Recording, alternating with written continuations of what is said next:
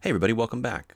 This is the Virginia Law for Law Enforcement Officers podcast, and it's episode 14. We're talking about electronic evidence. Uh, this is a podcast for law enforcement officers, Virginia law enforcement officers, sheriffs, police. If you're doing uh, criminal investigations in Virginia, we're trying to give you legal information, stuff that you need to do your job and to do it right. And that's what this is for, is for those of you out there who want to do it right. And there's so many of you over the years I've met. I'm so proud to have a chance to work with you guys, uh, learn alongside you guys, and help you out when you need it. uh, to give you the tools that you need to do it right, because I know you do want to do it right and do it better, serve your communities, strengthen your communities, uh, serve your communities in ways um, that, you know, obviously this is tough. Some of, the, some of the concepts that we're talking about here are really complicated. Uh, and I'll be honest with you, 95% of lawyers don't know this stuff, don't understand this stuff, haven't studied this stuff. Um, but we expect you to know it. We expect you to be able to understand it, just like we expect you to understand forensic science. We expect you to understand, you know, drugs and uh, chemical science. We expect you to understand DNA and bio- biological science. We expect you to understand, you know, mental health and psychological science. We expect you also to be expert martial artists and expert gunfighters and expert drivers and um, you know, expert mental health counselors and all these different types of things. Oh, and oh, by the way, also be better at this than most of the lawyers and most of the judges out there. Well, you know, that's why you get paid the big bucks, I guess, right? Uh, so, what we've been talking about the last episode was electronic evidence, and that's what I want to deep dive into today. So, last episode we talked about fundamental concepts that you need to know in order to understand the law of electronic evidence and electronic evidence investigations. How do you interrogate devices when you've uh, got a search warrant for a device? How do you get electronic records from providers and so on? We set up some fundamental distinctions uh, in the law between content from devices, uh, excuse me, evidence from devices, evidence from third party providers, privacy, third party doctrine, content, non content. Today, we're going to be talking about getting con- data from providers. We're talking about getting data in motion, uh, which is one of the concepts we introduced last time, from Google, Facebook, Verizon, um, you know, uh, TikTok, whatever. What are the providers? How do we get that information lawfully using legal process? That's what my goal is going to be for today, is to kind of walk you through the fundamentals of that. And as we mentioned last time, this is all statutory law because the Constitution, for the most part, hasn't been seen to protect this information because uh, it's held by third party providers and sold all the time. Uh, but there are statutory provisions in place, put in place by Congress and by Virginia, uh, to regulate how law enforcement obtains this information. And specifically law enforcement, as opposed to the private industry, which again buys and sells this information all the time. so we're talking about a certain kind of information, not financial service information, which is regulated by another set of data, uh, statutes, but electronic communication providers. Now, this was a definition that came that they came up with in the 1980s, when it was a lot easier to understand what an electronic communication provider is. But the definition to this day still applies in federal law and state law that an electronic communications provider is basically some kind of service that provides its users the ability to send or receive wire or electronic communications. And a provider can be an electronic communi- communications provider, an ECS as we say, even if providing such services is not its primary business. In other words, it's providing electron- the ability for its users to send or receive wire electronic communications, but its primary business is something else. So again, when this was written, this was only written, you know, maybe 70 or 80 years after uh, the idea of electronic communications had really taken off, right? So Marconi had invented the the, the uh, radio, and then Alexander Graham Bell had invented the telephone, and the, all these new forms of communication had come into play. In the 1980s, we had computers, and now, of course, we've exploded with all these new ways. All these this this law here covers any way any service that provides stability to its users to send or receive wire or electronic communications. An electronic communication, by the way, is a transfer of signals, signs, writings, images, sounds, data, or intelligence that's transmitted by wire, radio, electronic communication system. So, certainly, right, a phone company is an ECS. They're governed by this set of code sections. And certainly, a um, you know, Google or Facebook, they send, they give their users the ability to send or receive wire electronic communications. But think about all the different businesses nowadays that give their users the ability to send or receive wire electronic communications. and one example I like to talk about is, you know, when I was growing up, when I was a kid, there used to be this guy who would come to our house. He was wearing a uniform, he had a clipboard. He'd walk house to house, and he'd just walk onto our property, sort of whenever he felt like it. And he'd walk over to this little box in the side of our house, and he would read the electric meter off the side of our house. And then he'd write some notes down and he'd take off, and then we get electric bill, and that would be what we'd had to pay, right? He was the meter reader. And his job was to figure out how much electricity we used. And then all of a sudden, the meter reader just didn't come by anymore. Why doesn't he come by? Well, because the little box inside of our house now communicates with the with the power company electronically. It sends or receives wire or electronic communications. And is that information potentially useful to you or interesting to you, right? If you're trying to figure out if somebody lives at a house and how many people live in a house or what kind of power consumption is going on at that house. Do they have a grow operation inside that house, for example?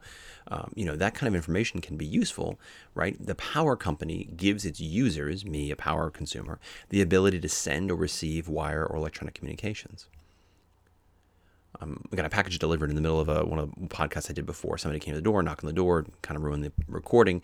Uh, but you know, I knew I didn't have to answer the door. I knew the package had arrived because I got a little email pop up on my screen. How did I do that? Because FedEx and UPS give us the ability to send or receive wireless communications. We can communicate with the driver essentially, see where the driver is. Uh, see the driver is close by, send a message saying, leave the package by the side of my house or near house, whatever. Um, so I'm communicating, and of course, the drivers themselves communicate back and forth with the company using wire electronic communications. So all these different services potentially are regulated by this set of code sections that were put together in the mid 80s when all that stuff was just sort of fantasy or sci fi or whatever. But again, these are uh, services and information and data that is protected not by the Constitution but by the statute because it is constantly being bought and sold by these private companies amongst one another. Uh, and if you were, you know, theoretically, if you had a bunch of money, you can go on the market too and buy the information too if you wanted to. Uh, it's very useful, very valuable data. But when government wants to get it, government has to follow these statutory pr- provisions. And as old as the statutes are, and again, it goes back to the 1980s, they do have kind of a basic structure that's kind of simple and, and relatively easy to understand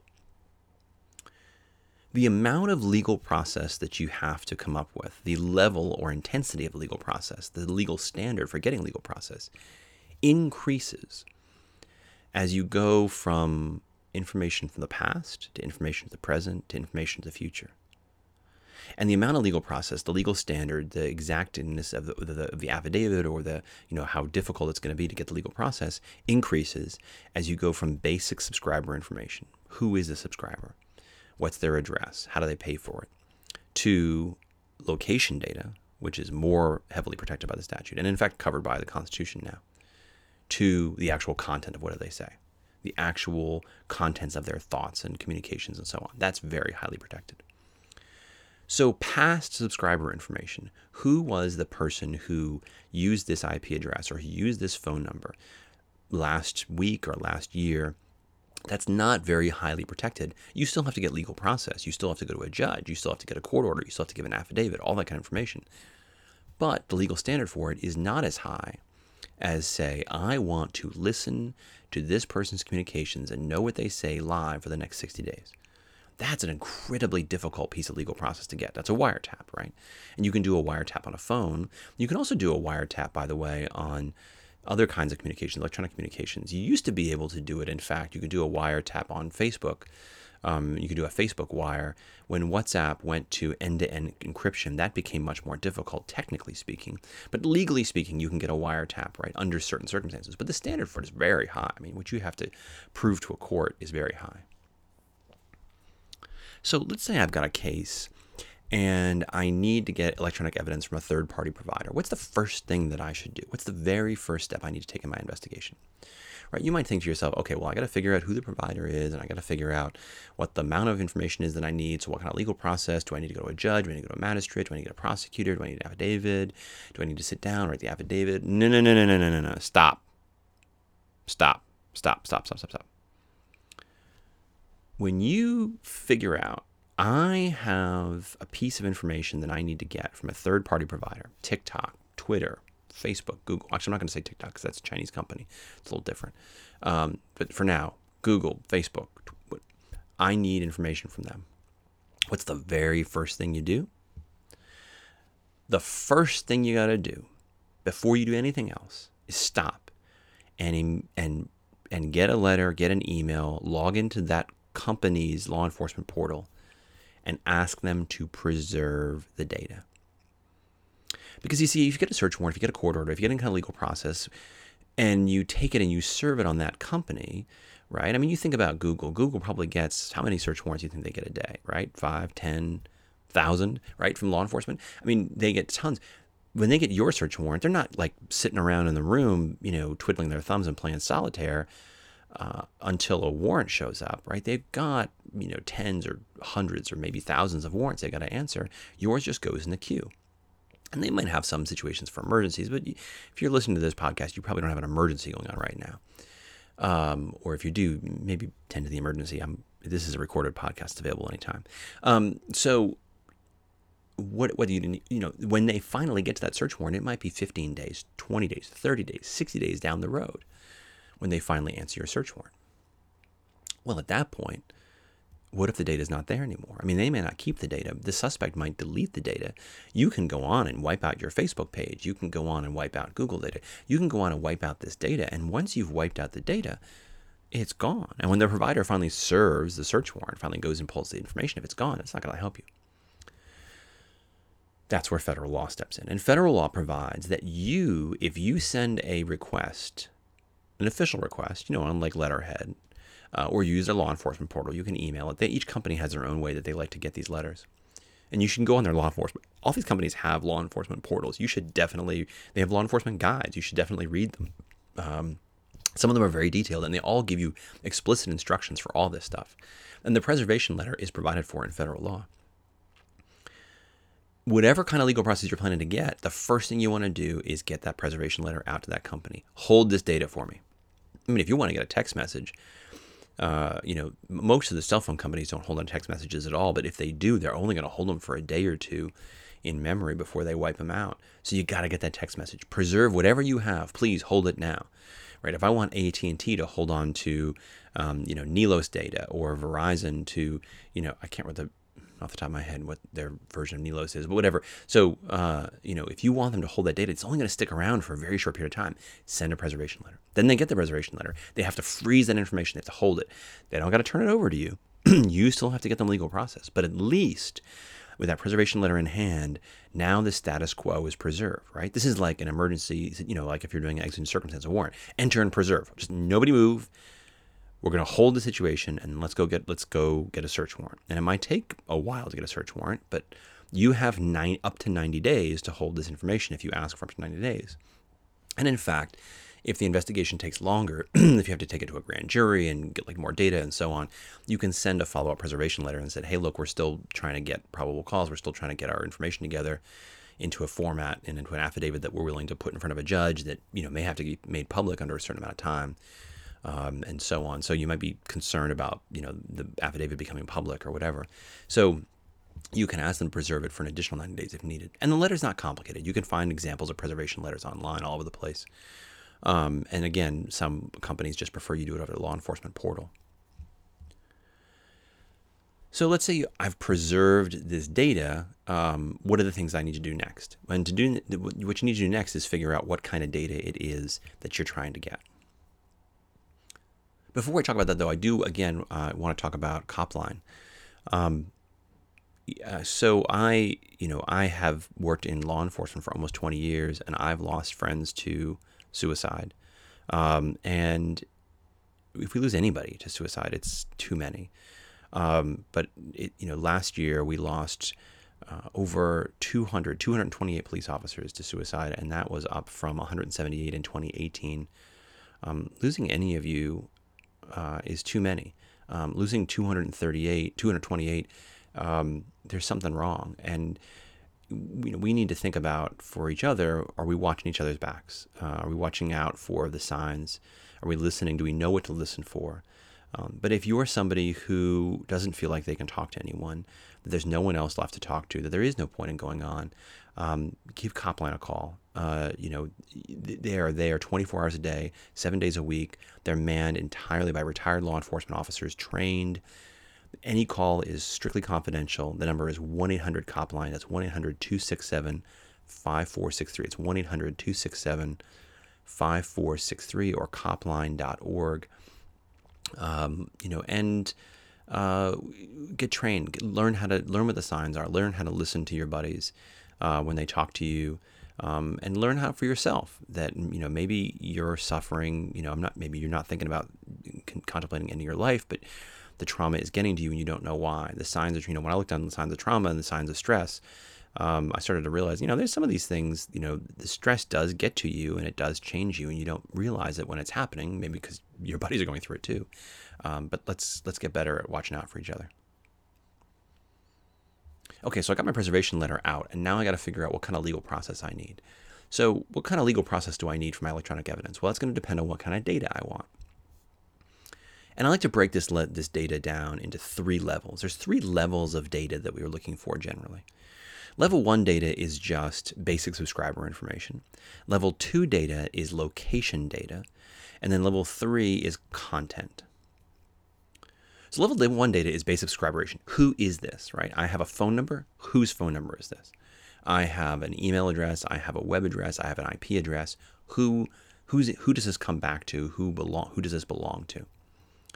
And for that basic information, you essentially just need a court order signed by a judge, supported by reasonable grounds. There's reasonable grounds to believe that it's uh, uh, relevant to a legitimate law enforcement inquiry. And you, you know, generally speaking, have to do an affidavit for it, explain the facts, explain what your basis is. Um, but that's not a very high standard because you're not getting a lot of information. You're just trying to figure out, you know, whose phone number is this, whose email address, whose text message, or whose Facebook Messenger uh, identity is this. Level two data is especially carved out type of data that the U.S. Supreme Court has ruled is protected by the Fourth Amendment, despite everything else I've told you about the third party doctrine, and that is cell site location data. Um, so you might remember there was this case called Jones, and Jones talked about people's physical movements and putting a GPS on a car. Putting a GPS on a car, um, if you're going to track that car for you know several days, in Virginia you need to get a search warrant because the code says you need to get a search warrant. And, the US Supreme Court says you need a search warrant because they don't like the fact that a GPS can track somebody all the time. They recognize you could follow somebody all the time if you wanted to, but they think that the fact that it would be hard for law enforcement to do it um, and expensive and time consuming for law enforcement to do it is enough of a limit. But if all it takes is putting a little piece of electronics, a little chip on a car to track it everywhere, they don't like how cheap and easy that is. That's so therefore do they want to put their own limitation on it. They did the same thing with cell site location data, right? Um, you in in what they said with cell site location data is essentially they were too concerned. It was too easy to figure out everyone's movements, um, where everybody went for a period of time with that cell phone. Um, and so they said if you want to get in Carpenter, it was more than seven days worth of data about somebody's movement through their cell site location data, you need to have a search warrant supported by probable cause. Carpenter didn't tell us whether or not we need to get a search warrant for less than seven days, but they also didn't tell us that we didn't need a search warrant for information less than seven days. They just sort of said we're not going to answer that question right now. If it were me, I'd get a search warrant for anything less than seven days. Because, I mean, if you need cell site location data, just get a search warrant. Um, then you know you're safe. But the uh, Carpenter reasoning is the same as the Jones reasoning with the GPS, which is the court is concerned you're just being able to track where everybody can move all the time. And um, it's interesting. The court says it's unreasonable to expect people to leave their cell phones at home just not to get tracked, or turn their cell phones off not to get tracked, um, which is an interesting perspective to have for you know the U.S. Supreme Court. Level three data, the most protected data. That's almost always going to require a search warrant is content. What is somebody actually saying in this communication? What are they writing in their text message? What are they putting on their Facebook wall? What are they writing in their Facebook message? If you want those actual records of those actual content, those actual thoughts, what the person's actually writing, then you always need a search warrant. Now recognize if I want level two data, I want search warrant. If I want level one data, I could also get a search warrant for that too. I mean, there's nothing to stop me from using a higher level of legal process. There's nothing to stop me from using probable cause as the legal standard to get any of these lower um, uh, types of data if I want to. You can almost always use a search warrant for all these tools. So the search warrant's a nice Swiss Army knife for all of these things, um, but the court order is available if you want to get it. So the level one data, the basic data, where does that rule come from that says that I can just do it through a court order? Well, it comes from federal law, 18 USC 2703 uh, subsection C, and that again was enacted in the mid 80s, and then by Virginia Code 19.270.3, which was enacted about 12 months later and has almost exactly the same words in it. So Virginia saw that the federal, the federal government was enacting this code section, and Virginia uh, enacted their own version of it. But what I want you to know is that the federal code section was written so that state judges and state law enforcement officers could take advantage of it. In other words, you can apply for a warrant in a state court in front of a state judge or a state magistrate and cite these federal code sections. In fact, I recommend that you do because it's the federal code section that gives you jurisdiction over a lot of these companies, which aren't even located in Virginia, right? Facebook isn't located in Virginia. Google isn't located in Virginia. Facebook doesn't have any locations in Virginia. Uh, Google, I think, does business through third party businesses in Virginia, but you know, how do you get jurisdiction over them? Well, fundamentally, because federal the federal code says uh, that these companies have to comply with this with this lawful process that's issued. Comes from not the Constitution, but these code sections. So the 2703 standard is reasonable grounds. Uh, if I want a court order for basic level one information, I got to show reasonable grounds to believe the records or other information sought are relevant and material to an ongoing criminal investigation. And 19.270.3 is there's a reason to believe the records are relevant to an ongoing criminal investigation, or we added a missing persons investigation because it used to be you couldn't get one of these orders if you were just looking for somebody who was missing. And a lot of times you wanted to get someone's uh, location data, for example, or you know if their phone is even being used, if they're making phone calls, if they're texting somebody, um, because you can't find them. Only a circuit court judge can issue one of these circuit court orders. That was not always clear under Virginia law, but it was always clear under federal law that only a circuit court judge could issue these orders. You can get them through a special grand jury and you can get them through a multi jurisdictional grand jury because those grand juries are issuing orders through the circuit court. There are reasons not to do it. Um, one of the main reasons is that a grand jury subpoena doesn't necessarily apply to a foreign corporation. So you may still, and again, most of these companies are foreign corporations, so you may still want to just go to your circuit court judge directly, and that's what I would always do with a with one of these court orders. You might be listening to this and think, well, hang on a second. I worked with this ICAC, and they used to get admins administrative subpoenas. Um, Virginia does have a form of administrative subpoenas. These are very basic court orders for child pornography investigations, abduction investigations, prostitution investigations. Um, the federal government has them also for these kinds of cases. They also have them under the Patriot Act for certain terrorism investigations. A couple things to say about that. Number one, so an administrative subpoena doesn't go through a judge, it's just issued by a law enforcement agency. Again, you're only getting basic information. You're not getting content. You're not getting anything, uh, you know, like the contents of a message or the contents of somebody's Facebook page um, or their text of their communication. You're just getting who the subscriber is, um, who did the IP address come back to, that kind of stuff, or what IP address was being used by this particular device. You're getting very basic information. And again, you still have to follow it up with lawful process uh, when it's over. So, uh, you know, in general, um, unless it was an emergency situation, uh, then typically, and we'll talk about emergencies in a second, I would just get a court order.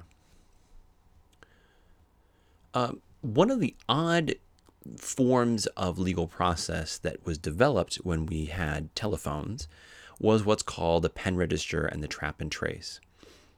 And I want to talk about pen register, trap and traces um, in a uh, in a future uh, podcast. I'm going to talk about that in the next episode. Um, so we're going to put that to the side for a minute. But when we talk about you know finding some, figuring out you know sort of a um, you know live tracking and that kind of stuff, that's where that kind of information comes in.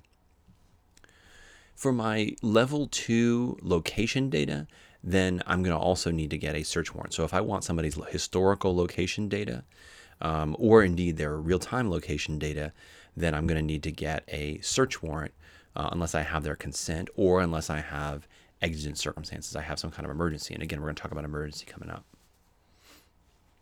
But it was Carpenter versus the United States, the, the Supreme Court, who stepped in and said we need a search warrant for historical location data. It was the General Assembly uh, in Virginia who stepped in and said real time location data also needs to have a search warrant. And when you talk about real time location data search warrants, that you know, you're here, in the General Assembly, because they created the special code section, the magistrates had to actually create a special form uh, to uh, allow you to get that information uh, live and for the providers to provide. So the last thing I'm going to talk about today, though, is emergencies, right? Because of course, you know, even with Carpenter and even with the requirement we have a search warrant, the you know the search warrant requirement still has an emergency exception. What happens if there's not enough time to get a, a warrant? Uh, and so, for example, you have an abduction. You have somebody who's in a car and um, they've been abducted, and it might be in the back seat or the trunk or whatever. But you can you got their phone. You want to be able to figure out where they are, or you have somebody who um, has shot at shot at their wife or their child, and they run into the woods, and so you show up, and you're like, well, I, you know, obviously can't stay here forever, and this person still wants to kill their wife or their child. Um, and so you want to be able to figure out where this person is so they're not continually an active threat. So, in those situations, you might have done this already before. You can contact, and again, this is something that you do more often with phones than you do with internet providers. Um, but there are emergency emergency abilities with Facebook and Google and so on as well.